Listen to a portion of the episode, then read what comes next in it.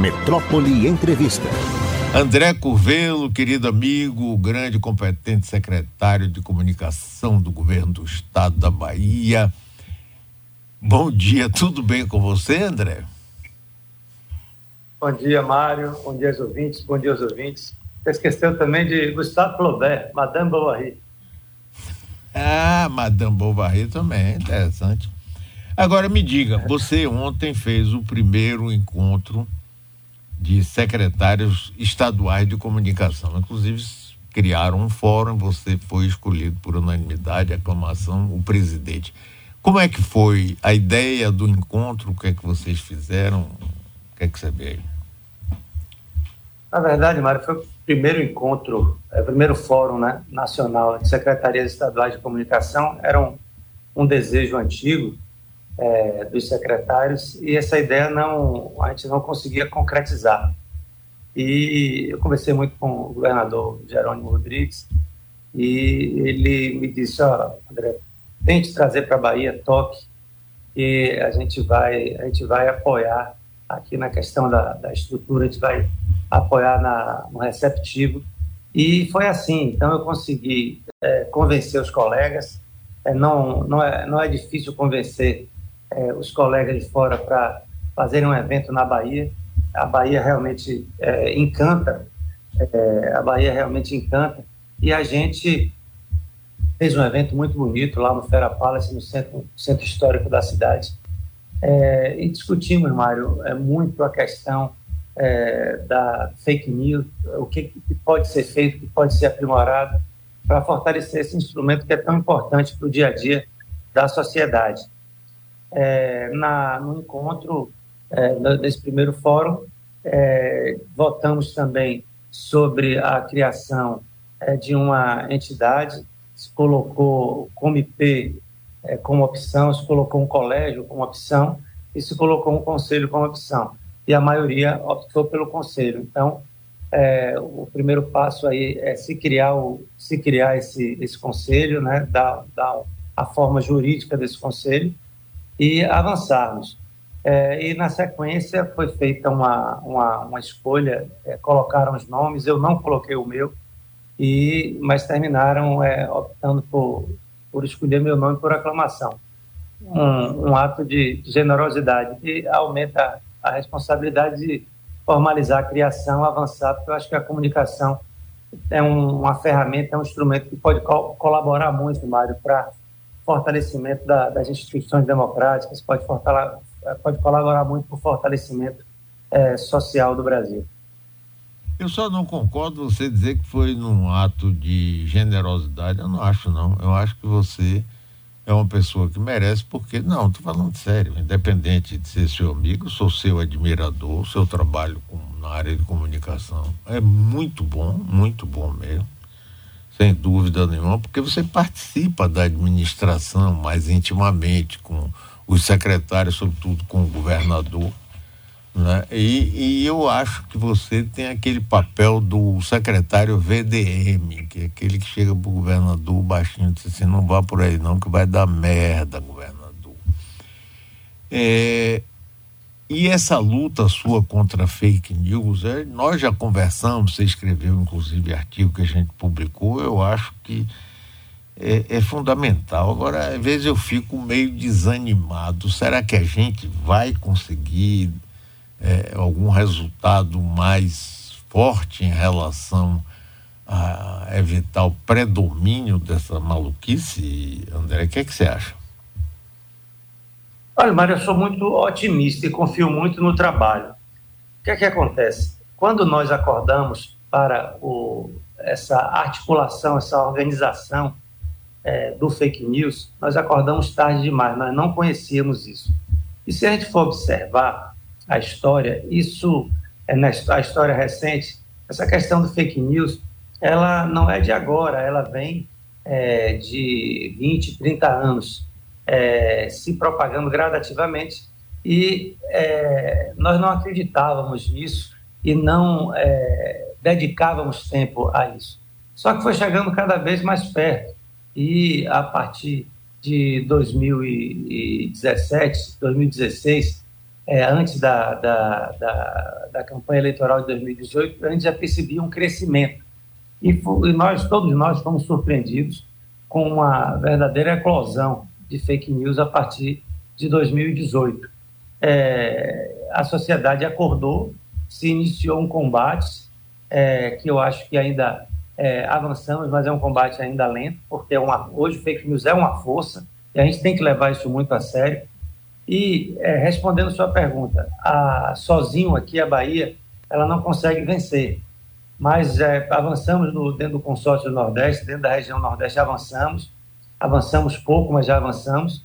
E agora eu acho que com o fórum e com os secretários é, imbuídos nessa luta, eu acho que vai ser uma luta de, dos 27 estados. Então, isso vai, vai dar uma força muito grande. Eu acredito que a gente consiga avançar sim.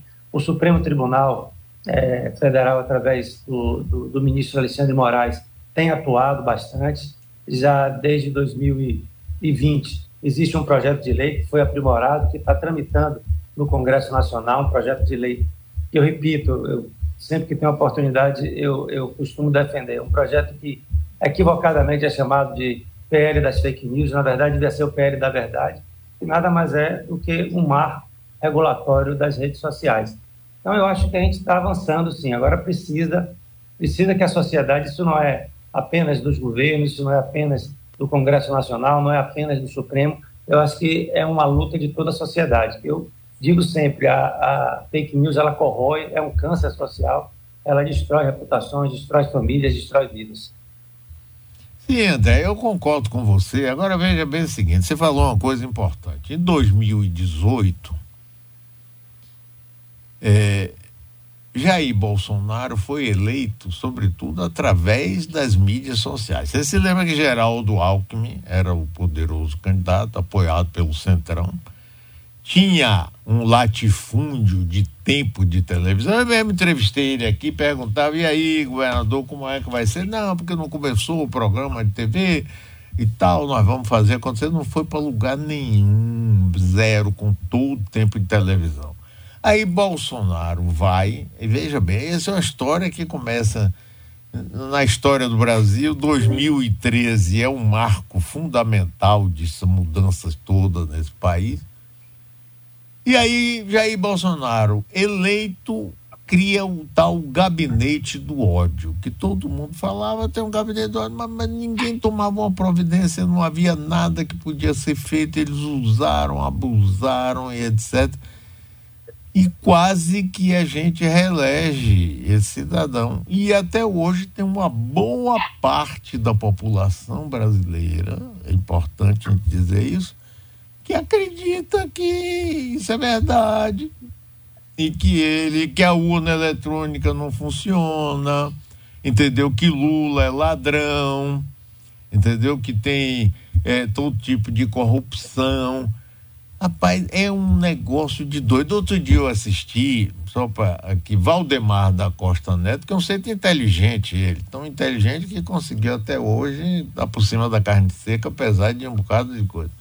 Ele dando uma entrevista, ele disse, essa história do mensalão nunca existiu.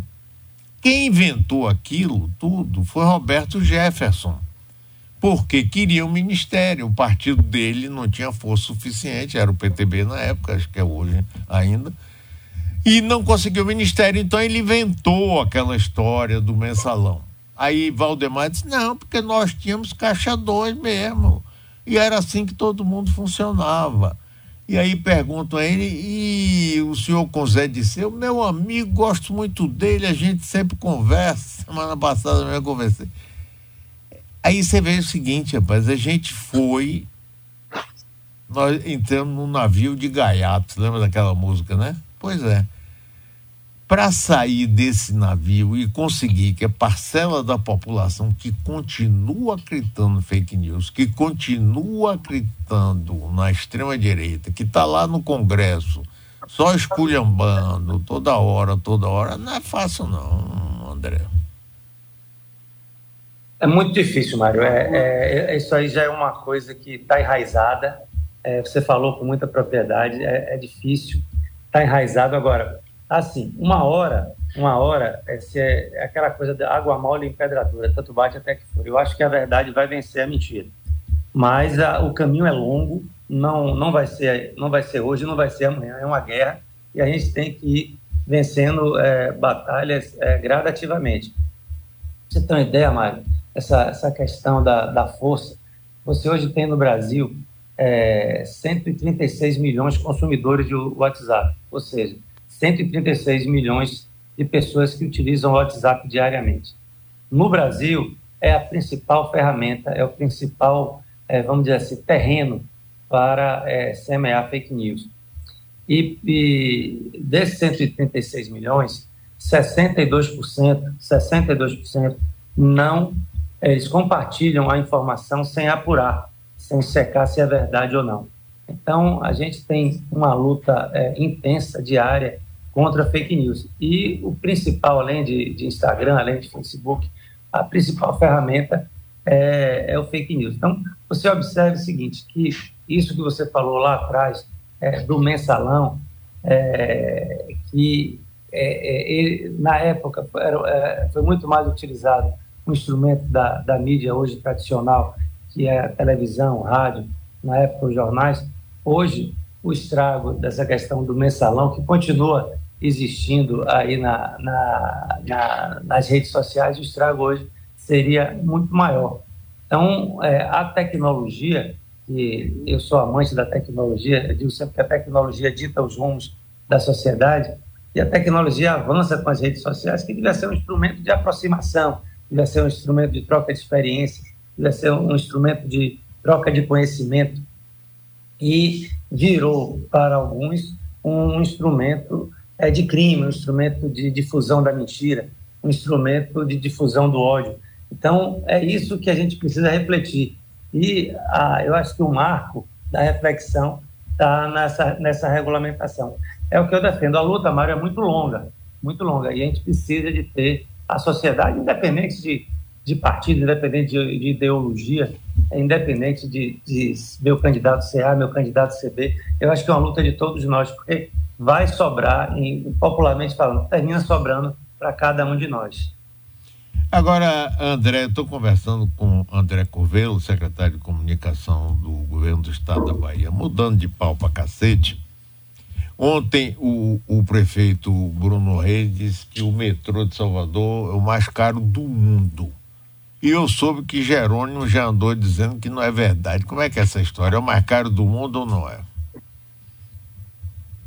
Mário, é, antes de responder sua, sua, sua pergunta, é, eu acho assim, eu acho que Salvador, ela, Salvador, a nossa capital, vive dois momentos, antes e depois desse projeto de governo que foi iniciado com é, o senador, hoje senador Jacques Wagner, o ex-governador Jacques Wagner, teve continuidade com é, Rui Costa, hoje ministro Rui Costa, e agora com Jerônimo Rodrigues, com o governador Jerônimo Rodrigues.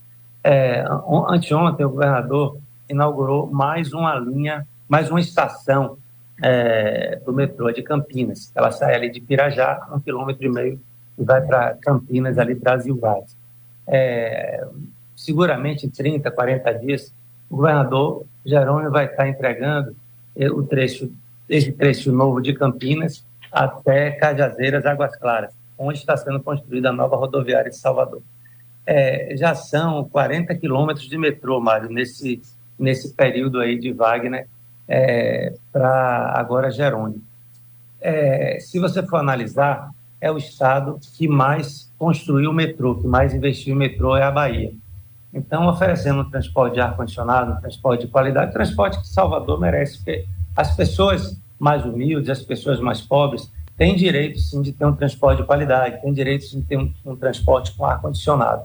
É, essa questão do, do transporte, você, você, você chegar e, e, afirmar que é o, o, metrô mais caro do mundo, o metrô, o metrô mais caro do Brasil, é um, é, a gente precisa de número, eu não tenho esse número, a mesma coisa eu não posso afirmar que a tarifa do João de Salvador seja a tarifa mais cara do Brasil.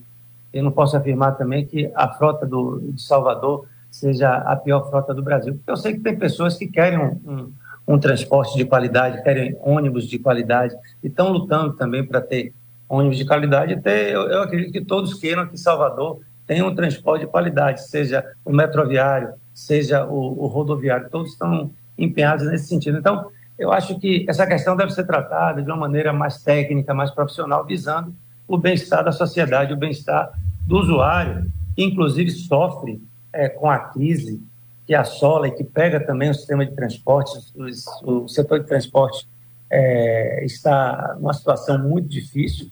A crise reduz a quantidade de passageiros.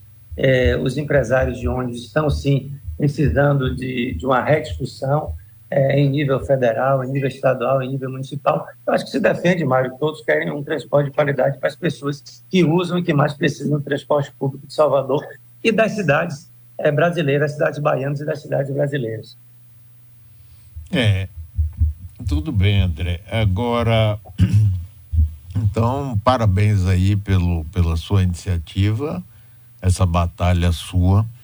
E por que que você falou Madame Bovary? Você, você gostou do, do, Você gosta de Flaubert? Você é leitor dele, assim? Olha, você gosta de filme, né? Eu me lembro que você sempre fala Ontem, rapaz, eu reassisti, tô falando sério, agora é sério mesmo. Por incrível que pareça, de vez em quando eu falo sério. Rapaz, eu reassisti um filme de Stanley Kubrick, Doutor Strange Love, ou Como Eu Aprendi a Amar a Bomba, com Peter Sellers e outros atores. Rapaz, que filme, viu? De 1964. Você que gosta de vez em quando de assistir um bom filme, vá nessa. Sim, mas você falou de, de Flaubert porque Madame Bovary tem alguma coisa com você? Mário, é, na verdade eu gosto muito da literatura e o período e o período classificado como realista naturalista me encanta muito. Então, é, eu recomendo que você leia Madame Bovary, é muito muito interessante. Somente por isso, só a questão de amar literatura, de gostar também da literatura francesa. Tentei comprar o original em francês, mas não tive competência para ler, e então li a edição facilitada em francês. Mas eu recomendo que eu li também a tradução em português. Eu recomendo que você veja essa coisa da dessa ah. dessa literatura realista naturalista francesa. Nasce lá, inclusive. Vale vale a pena você você ler. Você que é tão interessado nesse assunto. Não, eu, eu vou ler, eu vou ler, e vou me lembrar, rapaz, olha, foi André que mandou eu ler aqui, madame. André, um abraço para você, parabéns, meu amigo, volte sempre, esteja aqui com a gente, tudo de bom para você aí. Mário, você sabe que do carinho que eu tenho por você, da amizade, do respeito, da admiração, e assim, eu é, peço muito seu apoio nessa, nessa luta, ah, é, enquanto comunicador, enquanto homem culto e responsável que você é. A gente precisa ter uma travar essa é uma batalha diária. A luta, eu digo sempre, é, o caminho é longo, mas a gente tem que ir lutar, resistir, porque esse essa questão do esse eu chamo de advento, né? Esse advento da fake news é impressionante como contamina a, como, contam, como contaminou e continua contaminando a sociedade brasileira. A gente precisa estar atento, independente de de partido A, de partido B, independente de ideologia política. Eu acho que isso é uma, é uma questão de ideologia de vida. A gente precisa, é, se a gente combate é, a fake news, a gente está é, semeando o respeito. Eu acho que o respeito é uma base, é alicerce da sociedade. Valeu, amigo. Um abração para você.